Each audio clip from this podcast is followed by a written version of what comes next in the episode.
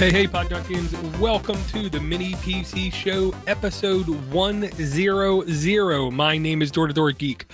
Uh, this show is brought to you not by ads, not by uh, uh, services that we don't actually believe in, but this show is brought to you tonight by Captain Zero via Patreon, uh, patreon.com slash mini PC show. Thank you very much, Captain Zero, for all the support throughout the years and years and years and years.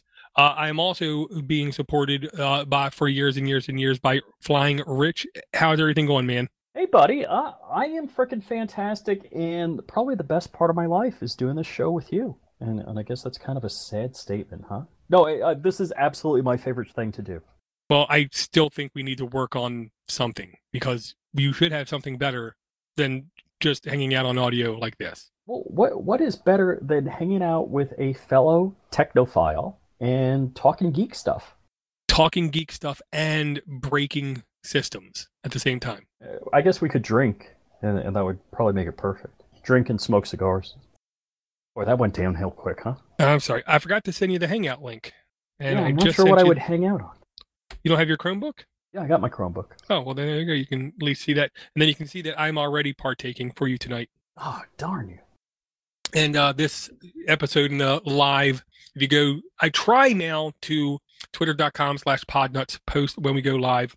Uh, we also have a Discord server that I'm going to probably put in all the notes moving forward. And we have a Mattermost server, which is a very p- private um, place.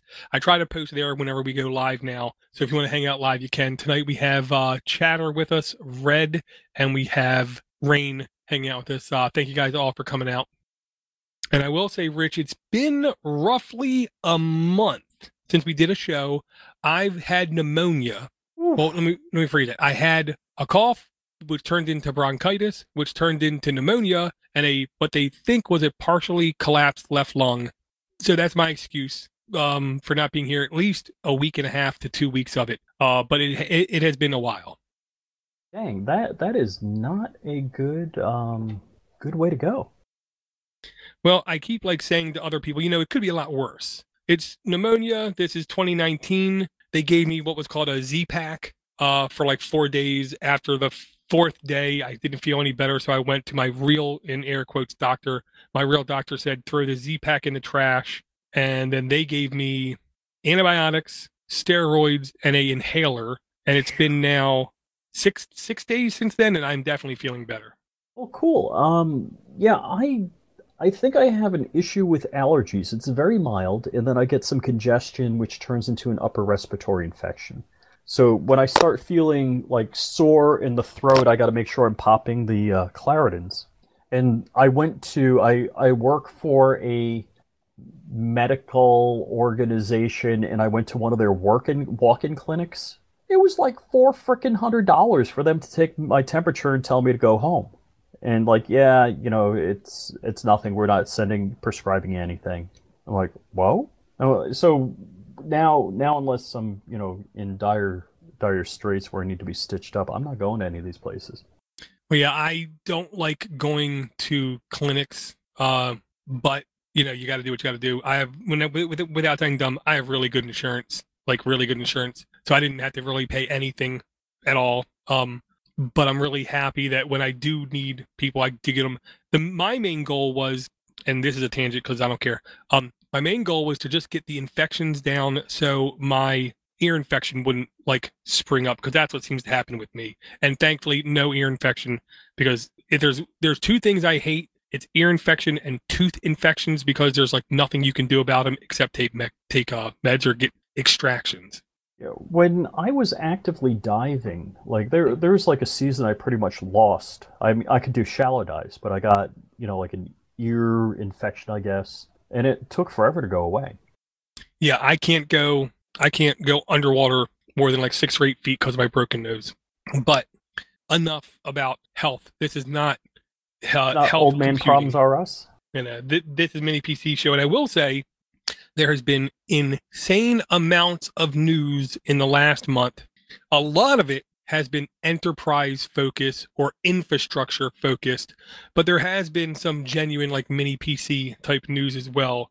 Um, I'll just say, Rich, is there anything in the last month that as soon as you saw you thought you wanted to talk about?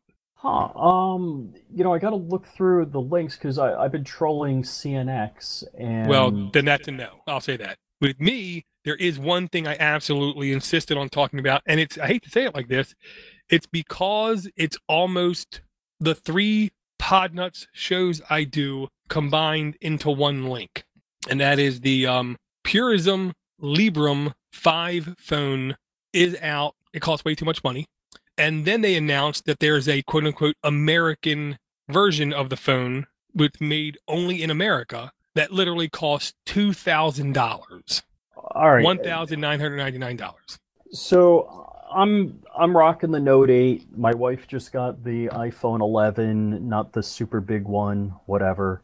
Uh, I I'm saying, I mean, for her, whatever. That's that's her business. I don't want to spend a thousand dollars on my next phone and that, that's why I'm hoping for the Pine phone to kick ass. Right. I don't want to say. I'll ne- to me, I never will say for. I will try not to say forever, and I'll try to say never. What I will say, I cannot perceive how a two thousand phone, a two thousand dollar phone, is worth the money. Pause. Okay. They have an article up that I'm not linking to just to yet because I didn't read it fully yet because you know I'm not really on board with this company yet because of like here's a perfect example. The PC article says American made Librem 5 phone costs $1,999, the same privacy and security focused Linux based phone made in China that only costs $699. Okay. These are very, very crafted words. Security focused does not mean a secure phone. This is not a secure phone period. And I would love someone from Librem to call me because I will hammer them harder than a soldier in some country back in the 60s doing really mean things to other people because this is not a secure phone. Nothing about this phone is secure. It has closed source binary blobs running GPUs and CPUs. That's not secure. Okay. Now, in their article, they try to say the reason that they can charge nineteen hundred and ninety nine or one thousand nine hundred and ninety nine dollars is because it's an upgradable phone. I but take upgradable ex- to what? I take extreme, extreme and harsh criticism from them saying that until I actually see the thing being upgraded. Um, because I, I, can't see anything in the phone being upgradable except maybe the screen or maybe the battery and that is about it, except of course micro SD card. So to me, for them to charge $1,999, they are literally in the exact same camp as Apple charging $53,000 for a desktop computer. Librem meet Apple, yes. Apple meet Librem, go in a closet, do whatever you want to do dirty to each other and have fun. I want nothing to do with either one of you. And the progeny will look like the Cybertruck. Yeah. Um, but I had to bring it because I like talking about mini PCs, a phone's a mini computer. I like talking about Linux. The thing can run Linux. And I like talking about mobile computing, my Android app. So, so this literally is like I should be all over this. I should be swooning all over this. I should be taking bribes, all I mean advertisements from everybody from GoDaddy to Better Health to um, all kinds of stupid things just to get the money to buy this thing. But I'm not because I'm literally morally opposed to basically everything about this phone. And yet, everybody I hear talking about it on everything from business podcast to Linux podcast will not stop praising it. And it just proves to me that the incredibly incompetent, ignorant nature of people doing podcasts out there is just that. They are unbelievably ignorant and they just like riding waves hoping that they're going to get like digital clicks or downloads where i don't care stop listening i don't care yeah i can't see ever spending even $300 on this phone to be honest because i really honestly do not believe it's worth it if everything in the phone is truly upgradable you at least have my attention but until you can run non-binary blobs from these third-party vendors it, it, it is not a secure phone but I mean, I, I understand. See, I, I would rather have a super low end phone like a Nokia brick that had no blobs than a smartphone with without blobs. Because then I have a device that I know is secure. Then I guess wait, let, let me take that back because that's stupid. Because really, it's when you're running apps is what you want the security, right? Because if you're doing banking and whatever on your phone, Right. Well, I'll say here's a link in the YouTube chat, and I'll put a link. I'll put, try to put a link in the notes too. Um, I actually, I, I, I will say this: do not tell me anybody listening to this show that I heard about this on somebody else's podcast. No, no, no, no, no. If you go check the dates, I talked about this at least two weeks before any other podcast. And I can say that because I subscribe to now almost 170 podcasts.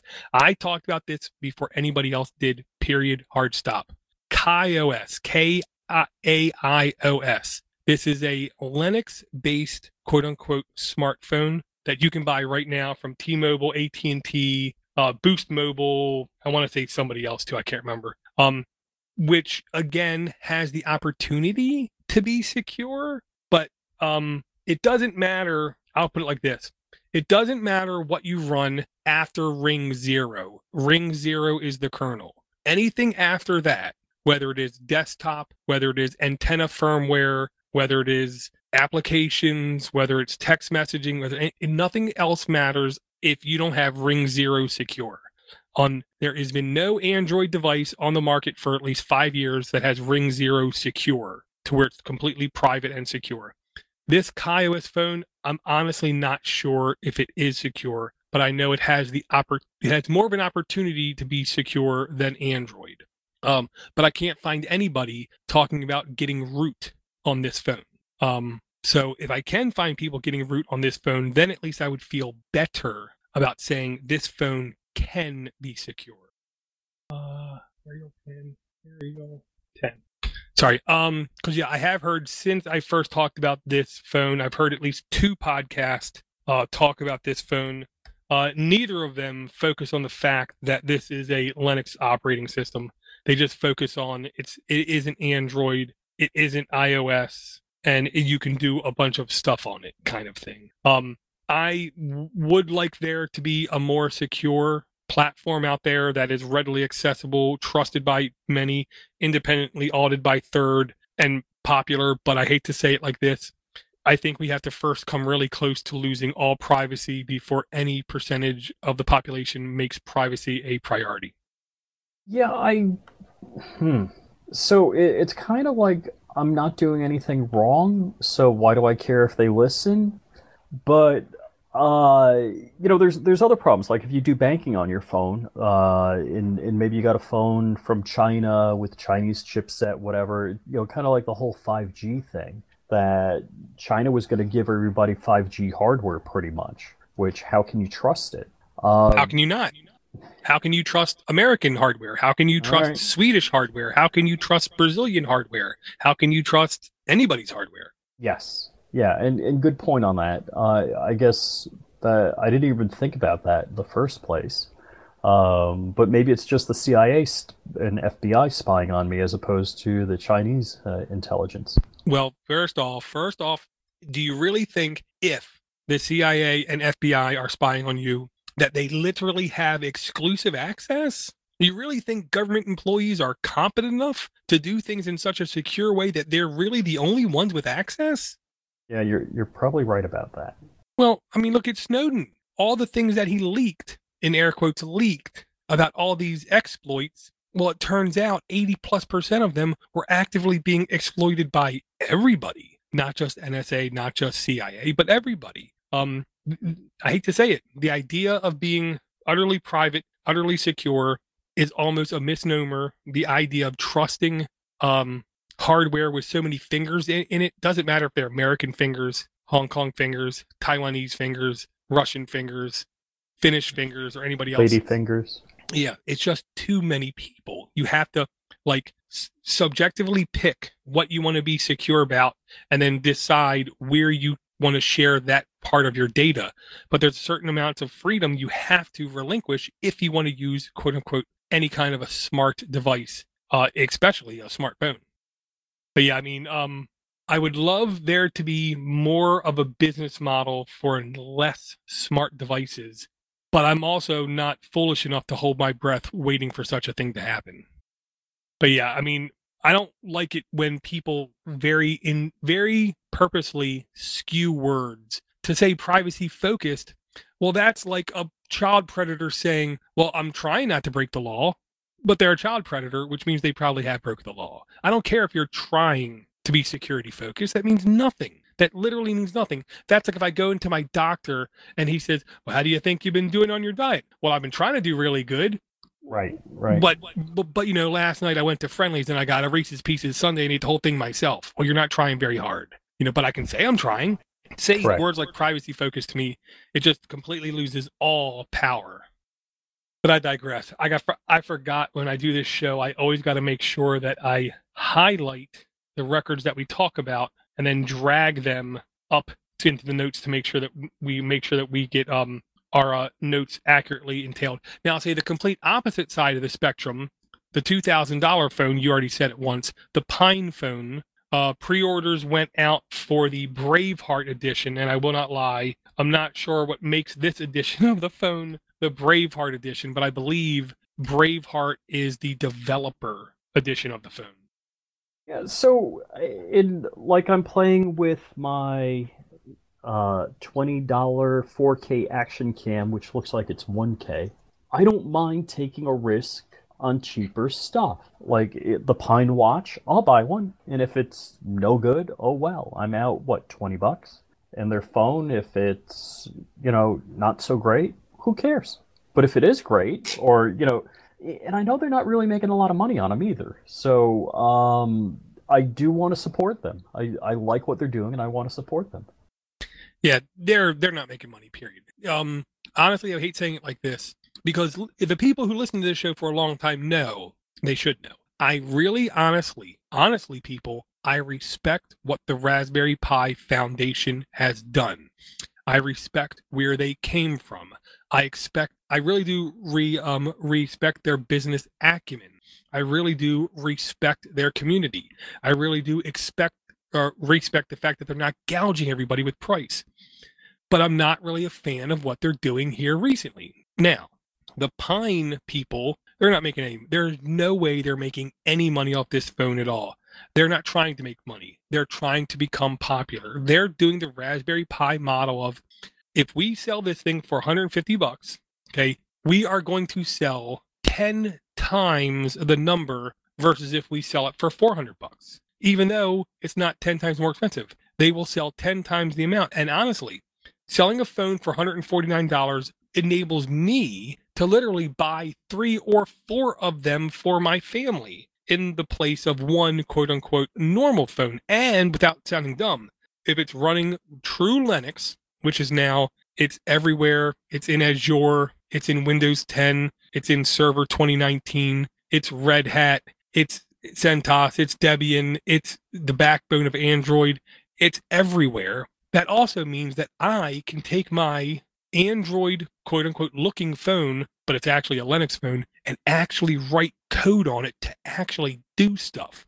I think the number of people who are going to participate in like what what what I'm going to call code rushes when this phone comes out just to do things to get things done proof of concept look what i can do on my phone is going to be so insane i truly believe in less than three years this phone will be a true hacker's paradise type device. It, it isn't going to be the normal person or the straight person's phone for at least five or seven years.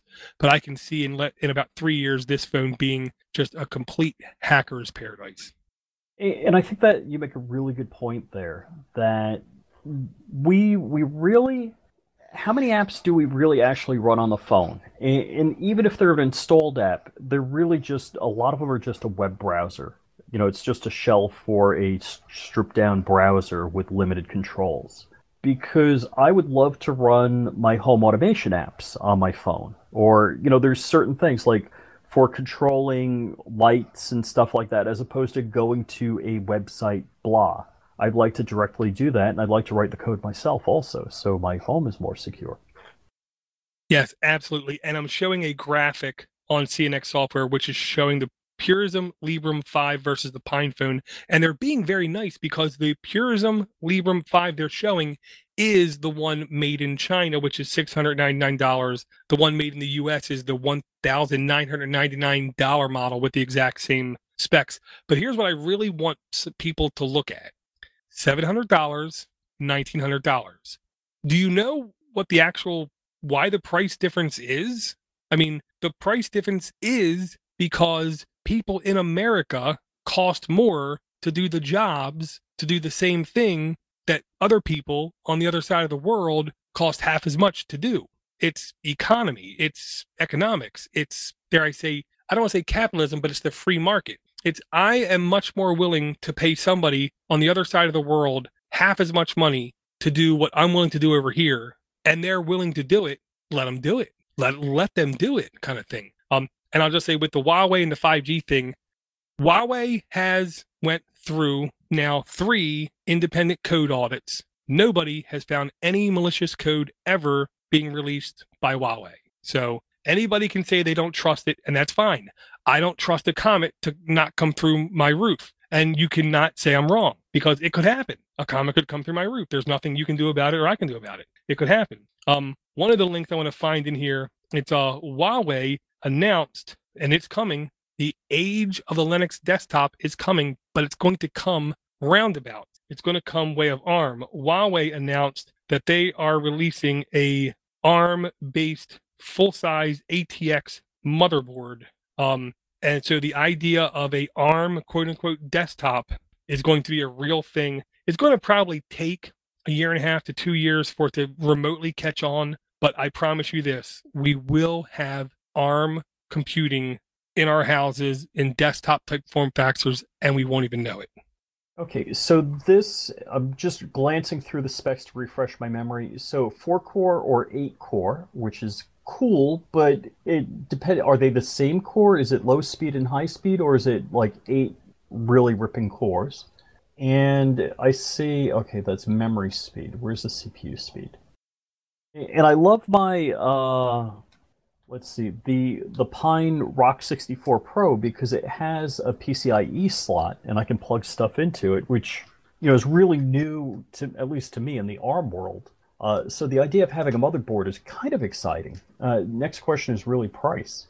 Well, I'll say they're planning on selling this, I'm sure, not to individuals, but instead to manufacturers. So we're never going to know the price. Um, right now, they're saying the low end model is four cores, the high end model is eight cores, and they're saying to start 2.6, which in the ARM world, I'll just say this means nothing. It means nothing because you have to take into consideration which V of the processor this is, and this is the V8 processor in the ARM world, which is, to be honest, a very good desktop area processor. Um, and I'll say it all depends on the operating system. It all depends on the um, drivers running the operating system. Blah blah blah blah blah. The real kicker is going to be is when if these people have any success, whether it be Chrome boxes, which I think are actually going to start to take off thanks to Stadia, uh, Chrome books, which we've seen a lot of success very quietly on Chromebooks with the RK3399 processor, but they don't call it the RK3399 processor on Chromebooks. They call it the OP1 processor for some reason. Um, if they have any success with these Huawei ARM processors in a desktop form factor, that just opens the door wider for companies like Qualcomm to come out with desktop type processors. And if that happens, I can just tell you this Intel, there was leaked documents today with their next uh, next 10 years of expectations of what they're going to do. They better hit each one of those marks if ARM is going to see success because they're going to need to be competitive. I mean, like really competitive. Well, so I always liked it, what made the PC clone market, the the Intel hardware market. Or initially, we only had Intel CPUs, so I should say IBM clone is that there was competition and that bred better products. Uh, I like that ARM, not ARM, I'm sorry, AMD is out there because AMD keeps raising the bar, and, and that's pretty exciting. And now we have uh, ARM being more than just a device. It's it's kind of inching its way into I, I don't want to say desktop, but it's getting closer to being desktop ready. And I I think that's pretty exciting. Because uh, yeah, now now we have competition. We have stuff that's cheaper priced. I look the Chromebook I have, uh, my high end Chromebook, as I say, is two hundred dollar refurb unit, and I'm loving it. It's 15 inch touchscreen and backlit keyboard for 200 bucks. So yeah, this stuff is getting super cheap. Whereas, you know, I'm comparing my $200 15 inch Chromebook to my $24 $2,600 MacBook Pro from 2012. And the only thing I don't do is edit videos on the Chromebook. And I'm okay with that. So, yeah, at a tenth of the price, uh, I'm pretty happy. Well, if your Chromebook ran Android apps, I would say you could do some video editing. It's not yeah. going to be desktop like, but you could. Yeah, I'm I'm not to start editing um because editing is a whole workflow process and I don't want to learn something I'm not to be using for a long time. Gotcha. And I really wish I'm really sorry, self, I'm sorry. I really wish I was more organized, okay? Because I would have the exact show number, I would have the exact article referenced, but I don't have either of that. But I'll tell you this I hate to say this, I called this. I called this, I want to say it was in February when Linus Torval put out a rant. Now, for those who are uninitiated, first time listeners, welcome. My name is Door Door Geek. I'm a nerd. Linus Torval is the creator of the Linux kernel. Linus Torval has nothing to do with the Linux desktop. He's the kernel guy.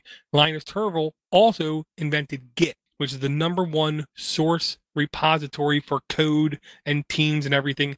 AKA, he's a really smart guy. Okay. He has been gingerly and yet viciously pushing people to do certain things in a very manip- very manipulative way, almost like he was good enough to be a United States politician. That level of manipulation. Okay. Back in February or March, he said, I want to say February, March, he said, Hey people, do you know how stupid you are? The reason why x86 is winning is because you stupid people don't understand. Everyone who develops is developing on x86 and they're pushing to x86. I don't care if you have ARM based processors, they're not going to win. You people are stupid.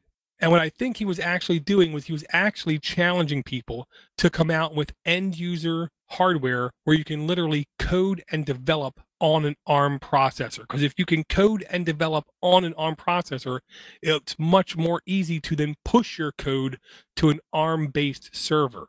I believe he was basically challenging people. He was challenging hardware manufacturers, and it's taken about six months, but we're now starting to see literally ARM servers hitting the market in some large numbers. Those people also coming out with ARM based desktops in at least a little bit of our large numbers.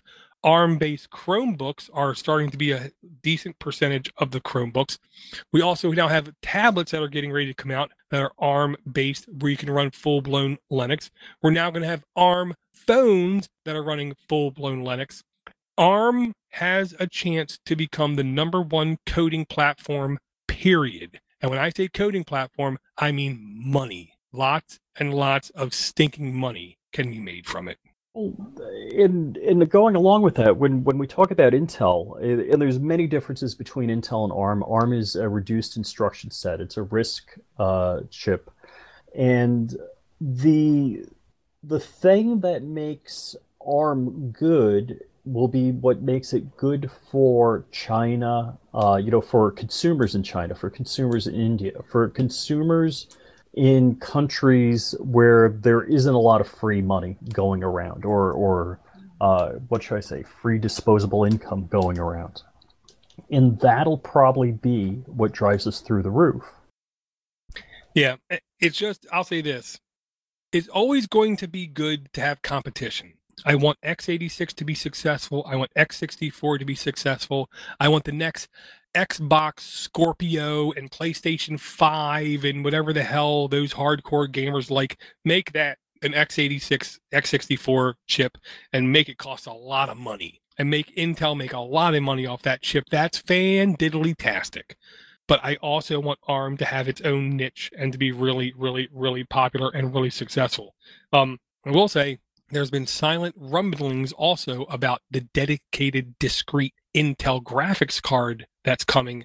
And I hate to say this, but NVIDIA has been losing miserably for the last like three or four months. AMD has been destroying NVIDIA. And I tell you right now, Intel is going to be poised in about eight to 10 months to really completely own their sector of not high end graphics, but high enough end graphics.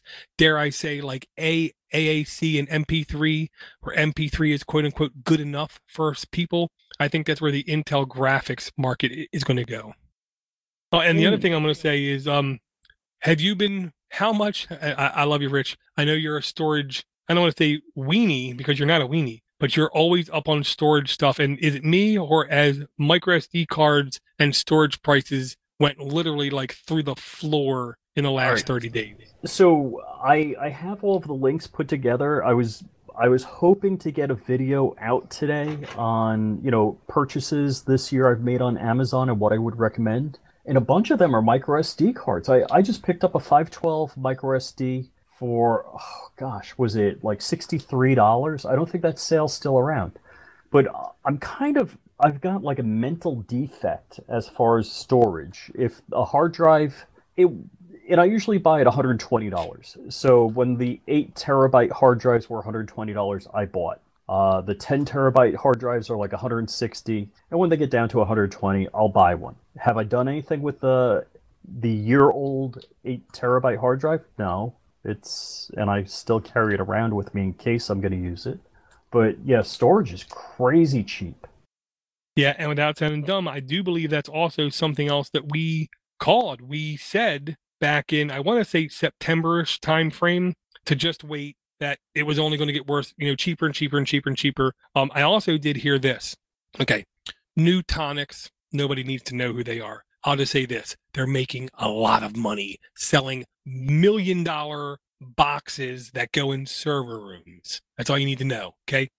Them and like the top four people selling what they call, um, oh man, it's not hybrid, um, hypervisor solutions are now selling you're, solutions with you're talking hyper converged hyper convergence solutions that are selling petabytes and terabytes and all these kinds of insane amounts of storage but they're not using ss well they're not using spinning disk they're not using scsi they're not using traditional ssds they're using nvme near exclusively okay? And because of that uh, there's only three manufacturers in the world that make SSDs. One of them said we're going to stop in the next six months making Holy any crap. SSDs. Um, so the other two have just started reducing prices, reducing prices, reducing prices, trying to extinguish all of their stock.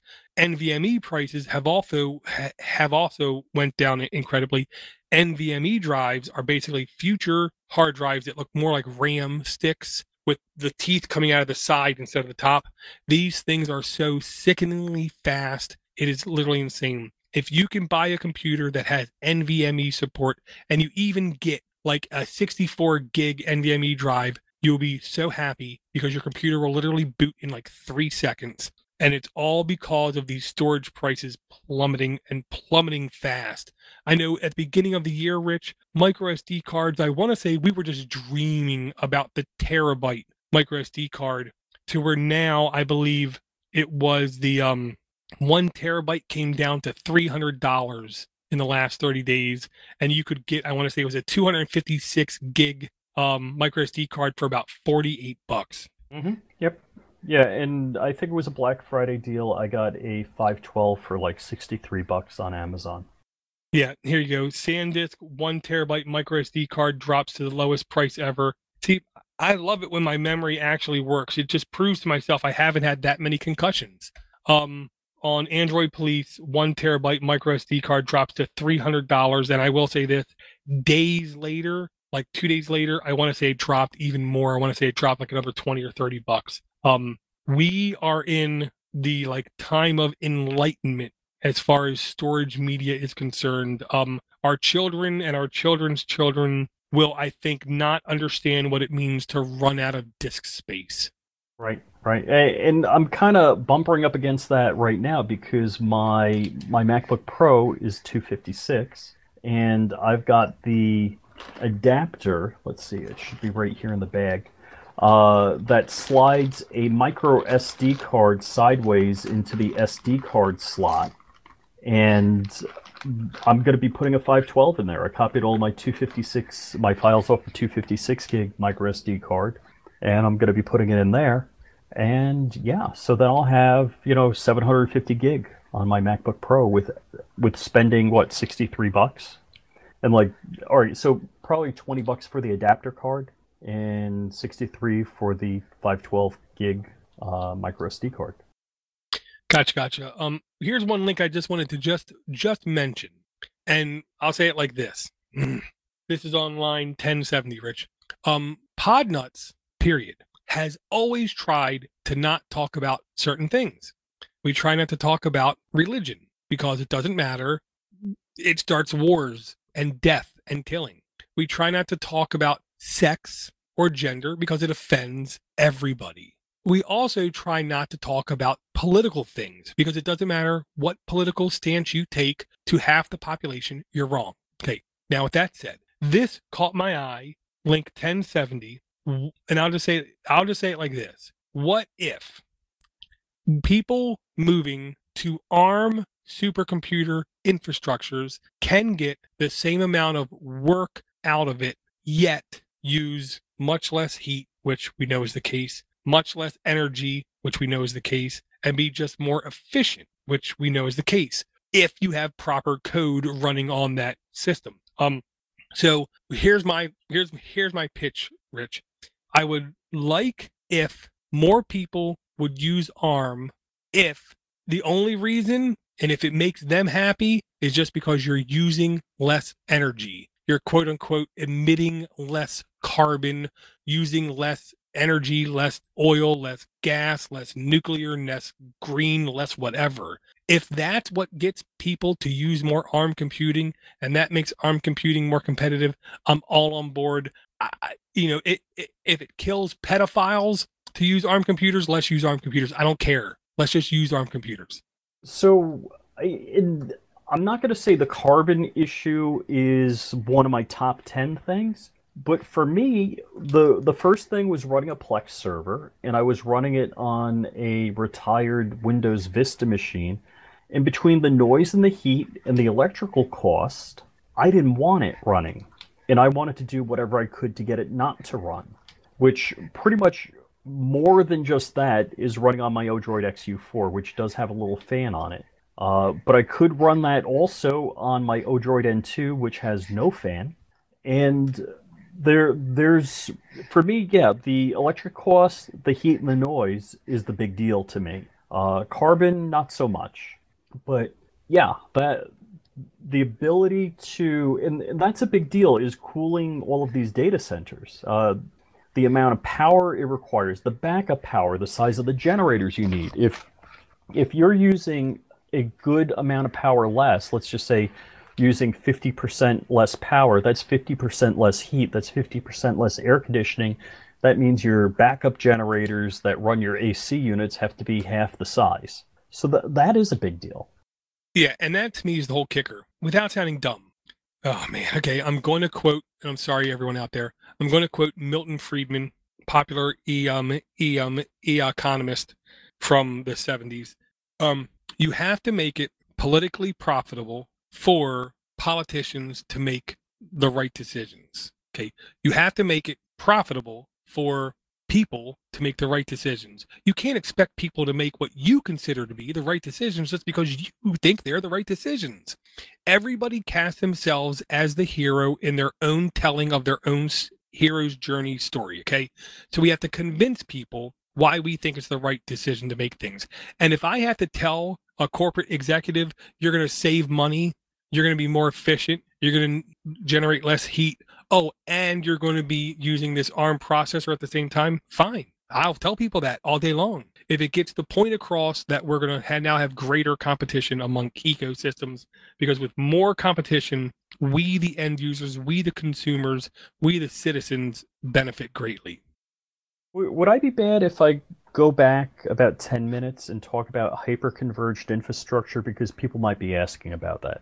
Not at all, because I will say this. I kind of understand it, but I'm not sure I completely grok it. Okay, so for those of us that work in the data center world, as opposed to, you know, laptop PC, desktop PC world, in the data center, um, the server has a crazy amount of RAM. So some of our servers have a terabyte of RAM, they'll have I don't know how many CPUs, like 48 CPUs on board. They'll have a boot drive, and that's just to boot the hypervisor. And then somewhere in the data center is a storage array. Now, that storage array could be spinning disks, SSDs, or as they call hybrid, uh, some SSD, some spinning disk. And that's how typical data centers are uh, in corporations. Now, what hyperconverged is, is basically it's like your desktop PC all over again. Basically, all of the memory, all of the drives, everything is in the box, but this is an enterprise level box with the ability to have a terabyte of RAM and 48 CPUs and all of that stuff. And there's there's a couple of different thought processes on it. And personally for me, I always thought it was good for uh, maybe you're Hilton International, you have a data center, and you want to put one of these devices in each Hilton hotel, where you don't necessarily have a sysadmin, but you need to, they need to have local computing functionality in case the network ever goes down to handle reservations.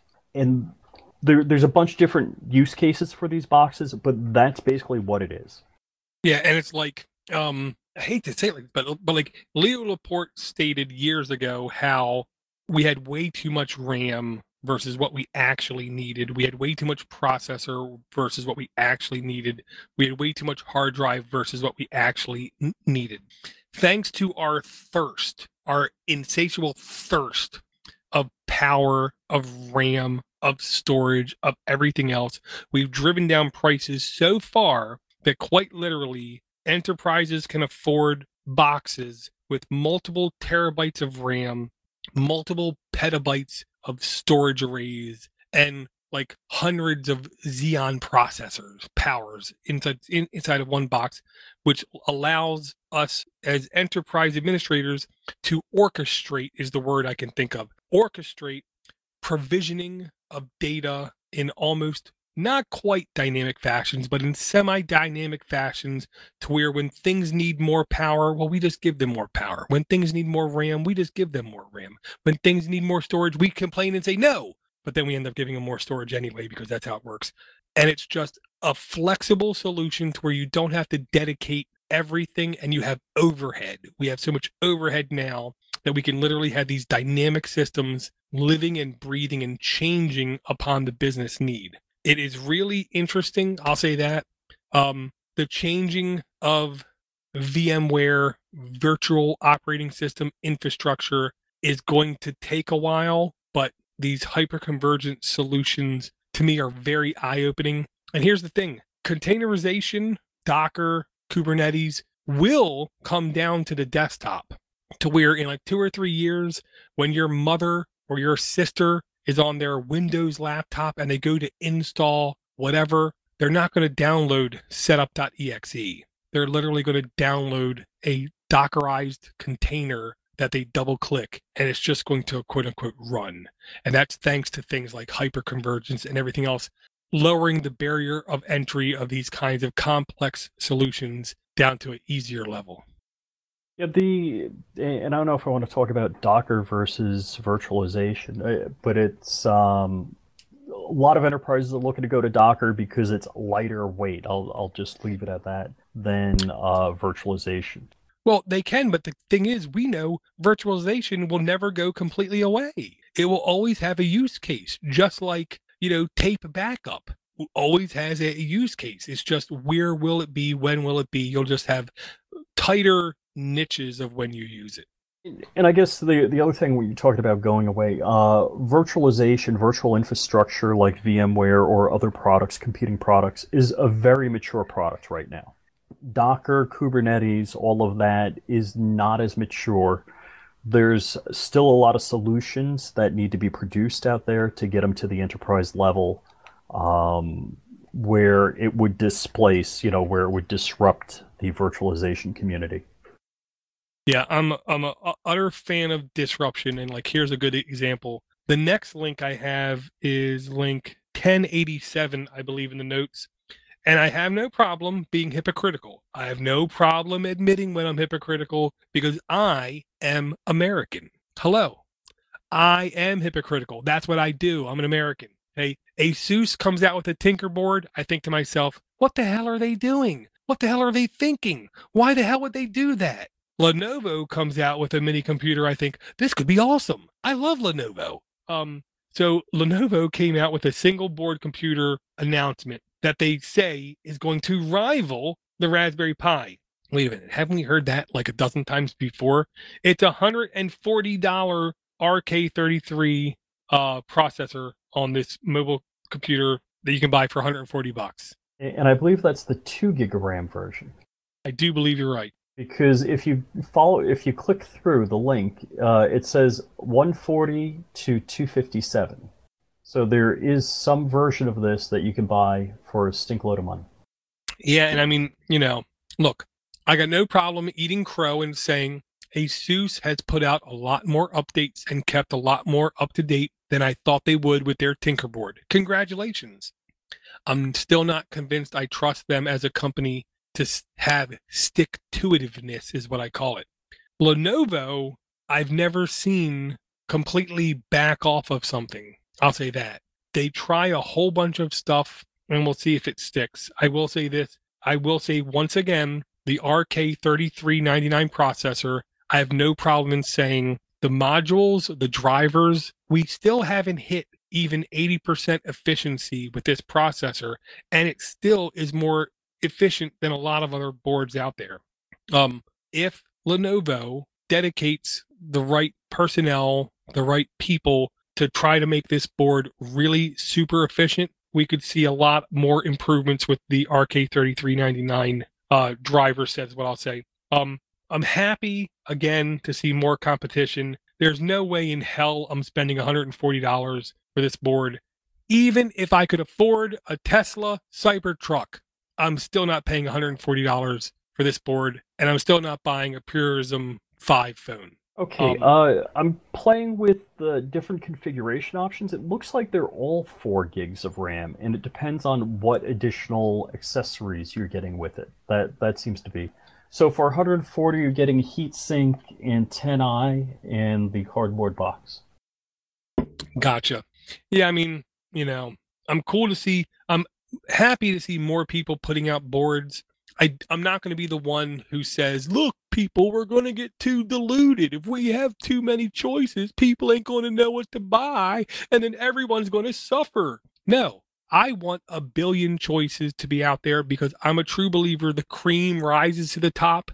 And as the cream rises to the top, it floods people and it drowns competitors to death and natural selection is a good thing and i'm perfectly okay with competitors dying there's, even if that competitor's Orange Pi or somebody else. There's a sentence here i got a problem with. Um, all right first off mali uh, t860 mp4 i have no idea. I don't know if that's crazy great or not so great but it says it comes with 2 gig and 4 gigs of RAM option with 16 gig. Oh internal storage okay. All right I thought it said external. I was getting worried about that. All right it says internal storage with a micro SD card slot. I'm hoping that means it has internal and an additional micro SD slot. Gotcha gotcha. You know there's uh, like like I got this uh, action cam for 20 bucks. If it totally sucks, I really don't care. Um, 140 bucks for one of these. I'm hoping it's really good. I I'm and I got to think about Lenovo. I I'm assuming they they they're not just effing around with it. That they're they're real serious. Well, I mean, you know, every company has to try things just because they never know what's going to take hold. Um, no matter how smart of a infrastructure guy you have no matter how smart of a chip guy you have no matter how smart of a antenna guy you have no matter how smart of a storage guy you have no matter how smart of a disk format guy you have nobody can predict the future hence the stock market so they always got to try different things i will say um, i think we still have plenty of time plenty of room for single board computers. We have so many use cases with these low powered devices to take whether it be the edge computing kind of thing, the server kind of thing, the IoT kind of thing, the AWS kind of thing, the in your pocket kind of thing, the garage door kind of thing, the appliance kind of thing, the inside of a TV or monitor kind of thing, the game system kind of thing. I mean, there's so many different places these single board computers can be used. I want to see even more of them everywhere. Okay, so uh, another link says 16 gig eMMC flash, comma micro SD card slot. So there are both. Gotcha, gotcha.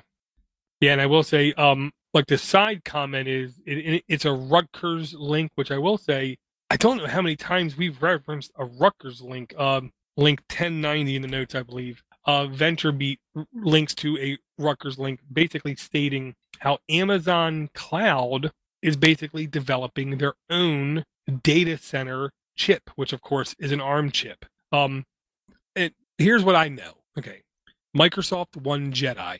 JEDI was the Joint Initiative Defense Infrastructure contract for $10 billion. Microsoft won it. Do you know why Microsoft won it? Because Microsoft should have won it. With that said, it's because Amazon, AWS, EC2, EC3 has not had a lot of innovation in the last couple years.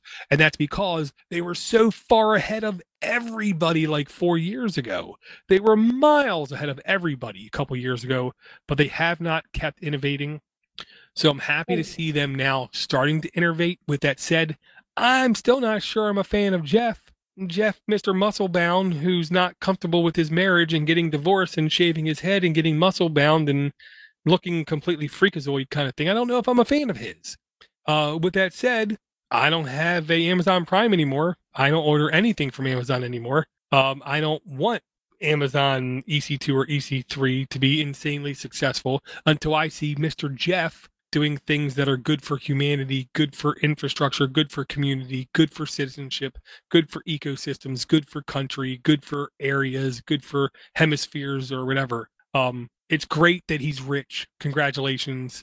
It, it doesn't make him special. So now this one talks about Graviton. I didn't. I know there's Graviton two. Is that that? And Graviton is the name of the chip. Yeah, I believe it's a revision on that chip that they uh, announced. So this is something I'm assuming you would be able to buy ARM Cloud services, and uh, that's how you would consume this. That it wouldn't be a product you would actually buy. You know that you would have a single board computer or you know ATX type computer. Yeah, you would buy compute time on their platform. They would manage all of the interfacing and um, to that chip kind of thing. And their goal is basically maximize efficiency and offer you a discounted rate. And, and, realistically, if we're all running something like PHP, which is an interpreted language, you know, it's a scripting language, which basically runs on any stinking thing, who cares uh, whether you're ARM based or Intel based? It's only when you have plugins uh, that are the binaries only for Intel that you have an issue.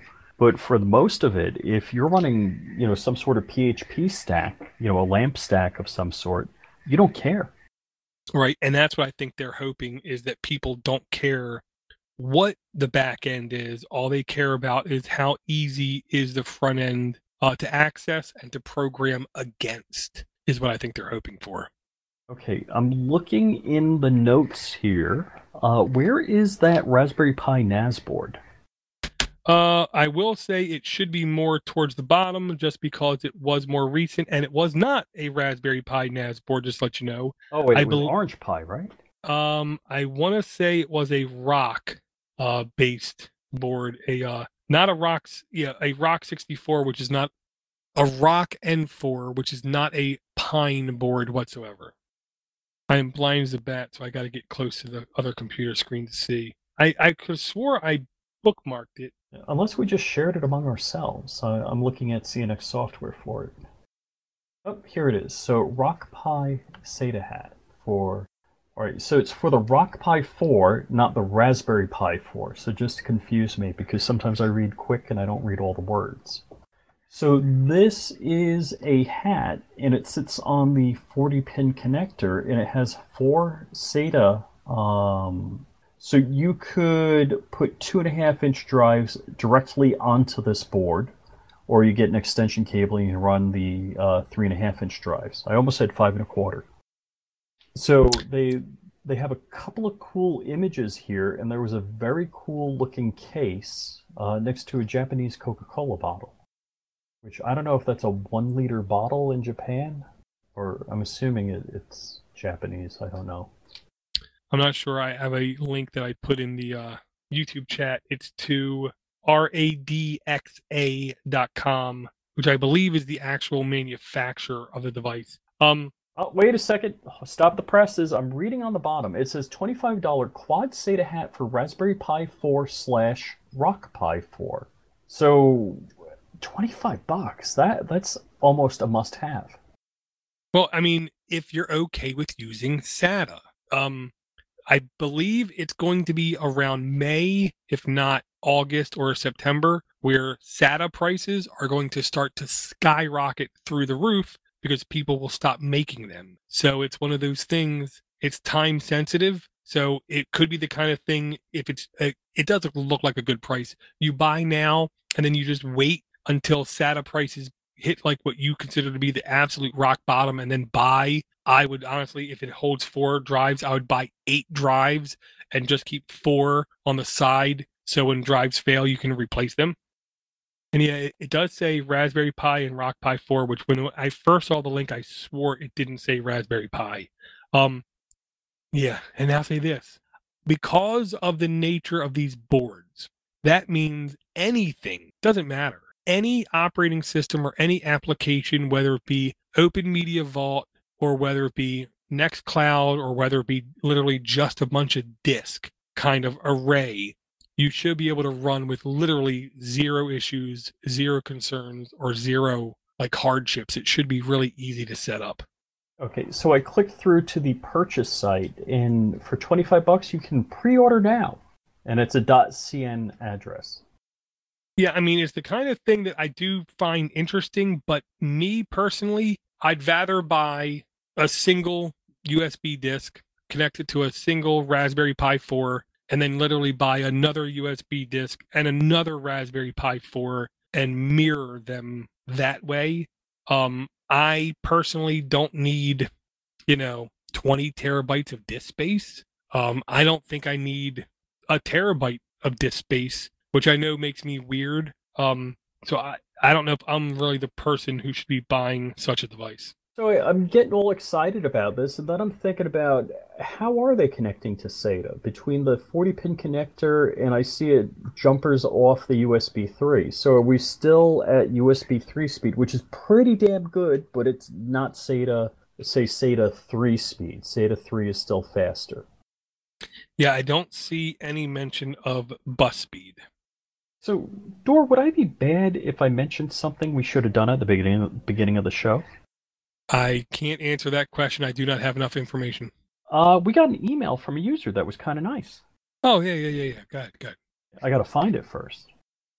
Well, I'll first say we have at least three new Patreon people. Uh, one is Rain, aka Melon. Uh, the other one is John Hullinger. Uh, and we have uh, Jonas Rulio are three of our newest Patreon people. Uh, thank you very much. I thought I did connect Patreon to actually charge people, but I might have not. Yeah, I'm I'm kind of funny with the Patreon that way. Uh, I actually have to go through and say, "Hey, build these people for this," and and I thought I had it. I wanted to be a one dollar a month thing, like we've talked about in the past. It's like, hey, if you like something, pay a buck a month. Right, and I will say, uh, Chatter in the YouTube chat said that the uh, Pi Hat claims 803 megabits a second uh, in RAID 0, which is faster than USB 2 speed, I'm pretty sure, but I do not believe it's even USB 3.0 speed, um, which I believe is a thousand. So 803. Um, I mean, it ain't bad. Don't get me wrong. And realistically, how fast do you really expect a Raspberry Pi to be able to transmit data? Um, I don't know. I mean, if you have a gigabit NIC, theoretically, a gigabit speed, but you know you're never going to get a gigabit speed. So 803 might be a really fine speed. Okay, I got the email. It is from Mark Marshall, and uh, let's see the The subject is crow CrowPi. And he says, First of all, I want to say hello to everybody on the show. I started listening to Linux for the Rest of Us and started listening to several other podcasts. On i'm guessing he meant to say pod nuts and maybe he did voice to text because it says pod its network. Uh, so that's great. He's you know consuming products on the network. The podcasts are a joy to listen to. I guess that means when you're talking and let's see listen to and has helped me get through many of my work days which i understand that completely Lately, I have been catching up on the Mini PC show, and after listening to Steve, aka Door, and the rest of the cast, I guess I'm the rest, I decided to get a Raspberry Pi 4, 4 gigabyte, and then I stumbled across the Crow CrowPi kit, which I have never seen this before, so that's very cool. I ended up purchasing the Raspberry Pi and the CrowPi kit. I can say, oh, all I can say is wow. I'm happy that I made the purchase and I love the Raspbian OS. I have been only using it a few hours, but I love it so far. The kit has arrived neatly and securely packaged, and Elecrow has done a great job, in my humble opinion, at delivering a functional as well as well put together solid device. I ended up putting 512 gig card. Oh, I didn't even know it took a card that big in the kit, and it will go into my device right now. I don't dislike Windows or Microsoft, but I love it being open and trying a new experience on different devices and OSs. I will definitely be purchasing several more of the mini PCs. And thanks to all of you, Door, I have never met you in person, but I enjoy your knowledge and listening to your perspective on things. You all, including your family and loved ones, be blessed and be well. Very nice letter. It very cool device here. Did, you took a look at the pictures, right? Yeah, and I had a hard time like trying to comprehend what how to describe this to listeners except it's like the classic 70s briefcase that you open up and when you open it up it's literally a computer inside of it um i don't know if we've seen this kind of thing uh in the real world in america for i don't even know how long so if you brought it into grade school, your science teacher would think you had a bomb. Uh, yeah, when, yeah, yeah, yeah. So the top is the screen, the bottom is stuff, and the first item of stuff in the back left corner is the Raspberry Pi, and then um, it looks like there's a small breadboard. There's some grid array display, like I don't know if that's like an eight by eight display, and then there's some uh, like eight nine segment display. Is it nine segment seven segment? Nine segment displays. And then there's a whole bunch of buttons. I see things. If i'm guessing it looks like there's uh, ultrasonic transducers so it looks like a whole kit load of stuff uh, which if you're new to electronics that could be a crazy amount of fun and so he had to get a separate keyboard so he's got one of those logitech keyboards i don't know if that came with the kit or not but that's I rock a similar keyboard for all of my stuff. Actually, I'll hold it up. This is the Door recommended keyboard. Um, that's fine when that's the K400 from Logitech. They do have uh, two new versions since then.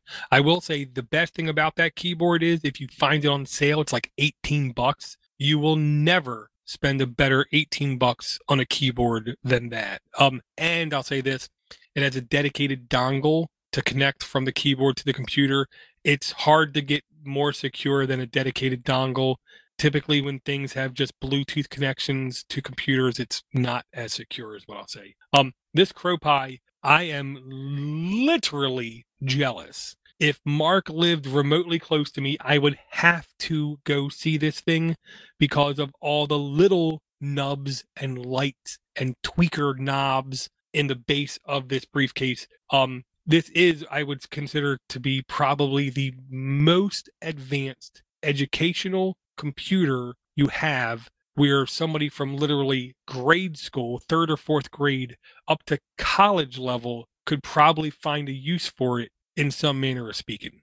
It, it breaks my heart. I, I, I don't know if I tossed it, but it was like a Radio Shack 99 in 1 kit, and it actually was a wooden box. You know, the bottom of it was a wooden box. So the top of it was a cardboard box with a picture printed on it. And yeah, boy, I'm, I'm kind of regretting getting rid of that. Yeah, this is really cool. Um, the website is elecrow e l e c r o w dot com, where they have the complete list. Link will be in the notes. Uh, here's basically uh, everything as quick as I can. ABS plastic case, camera, 7 inch HDMI touch touchscreen, power circuit, LCD module, segment LD, LED, vibration motor, matrix LED, light sensor, buzzer, sound sensor, PIR motion sensor, ultrasonic ultrasonic sensor, servo interface, UART, step motor interface, tilt sensor, IR sensor, touch sensor, temperature and humidity sensor, relay, matrix button, independent buttons, RFID module, switches, breadboard, Raspberry Pi, GPIO LED, a um a um a acrylic board and microphone. Oh my. This is a beginner hacker paradise in a box. And of Oh, course, yeah. game controller. very cool. Uh, How, how did we not see that before? That that is a very cool item. I have no idea. I literally have no idea. And I have no problem in saying this. Okay. Six years ago, I said, if you want to make money, go into security, endless money, endless opportunity, endless upgrades, endless promotion. It's still the case. But I'll tell you right now, 2019, if you're just beginning, learn Python. Python is the number one artificial intelligence, machine learning, blah, blah, blah, blah, blah, blah, blah, blah, blah, blah, blah, blah, blah, blah, money, money, money, money, money, money. Raspberry Pi is Python. Okay. You can Oh. get this device, learn all the sensors, all the inputs, learn all the Python you want, and then go have a career where your starting salary is anywhere from 140 to 180 thousand dollars a year. We're only one out of every three months, one day out of three months, you have to go into the office, and you only have to go into the office for an for a eval, and the actual eval is not them evaluating you; it's you evaluating them, telling them if you're happy at your job, are you fulfilled with your job, kind of thing. Literally, starting salary one hundred forty thousand dollars. Python, it's what plants crave. So uh, Python, if you go to python.org, they you don't even have to install anything. They have a tutorial. You can type the code, edit the code, and click run, and it just runs on their website. So if you want to muck around with Python, go to python.org.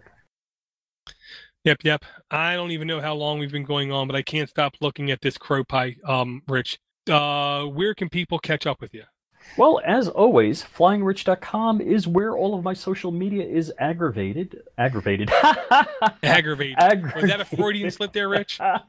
well, I'll tell you why. Because I'm aggravated at um, Instagram because they keep changing how they output the information. So my pictures aren't showing up there for Instagram. It's just like a line of text, which I got to figure out a way to do something with.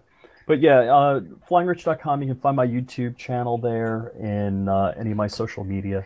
And, uh, you know, hey, say hi, leave a comment. Very cool, very cool. Uh, I want to thank everyone for coming out live. Uh, Charles, Rain, Chatter, Red, uh, dual screen again, dual screen. If you don't know dual screen, uh, podcast thoroughly embedded in the indie game scene. They're starting a couple other podcasts here in the short term. Really good people, really nice people, really honest podcasters is what I'll say. Um, and again, if you can come out live, we try to do this show Wednesday nights, 9 p.m. Eastern Standard Time. Eastern Time. Uh, you can come join us at any time you want. Uh, we have a Discord server. We have a Mattermost server. We have an IRC. We have a YouTube chat. We have email at mini PC. Uh, I want to say this right. Uh, minipc at podnutz.com. You can email me directly at doortodoorgeek at gmail.com or mail at podnutz.com. Or you can just go to podnutz.com, click the link, and you can hit the contact form. Or you can send us a voicemail at 707-6podnut.com. Uh, do not forget we have a Patreon. Patreon is the most direct way you can support us and have input into this show. Uh, Rich, I want to thank you guys, you for coming out. Uh, Brian, I hope everything's going well. I think he's really busy slam this time of year, so I hope everything's going good, Brian. Uh, and I want to thank everyone for their support. I want to thank everyone for coming out, and I hope we will talk to everyone again before the end of the year for our ever exciting episode um, 101. Uh, Rich, I love you, man. I'll talk to you later, and we'll talk to everyone again real soon. Ready, buddy? Be good. Hi, this is Matt from the MRP Tech Podcast. I would like to invite you all to take a listen to my show, the MRP Tech Podcast, on the Podnutz Network. The theme for my show is Everyday Tech for Everyday People. We talk about Windows, Mac, Linux, iOS, Android, Chrome OS, and anything else technology related. You can find us on iTunes and you can find us by searching in any podcatcher. We hope you take a listen and let us know what you think.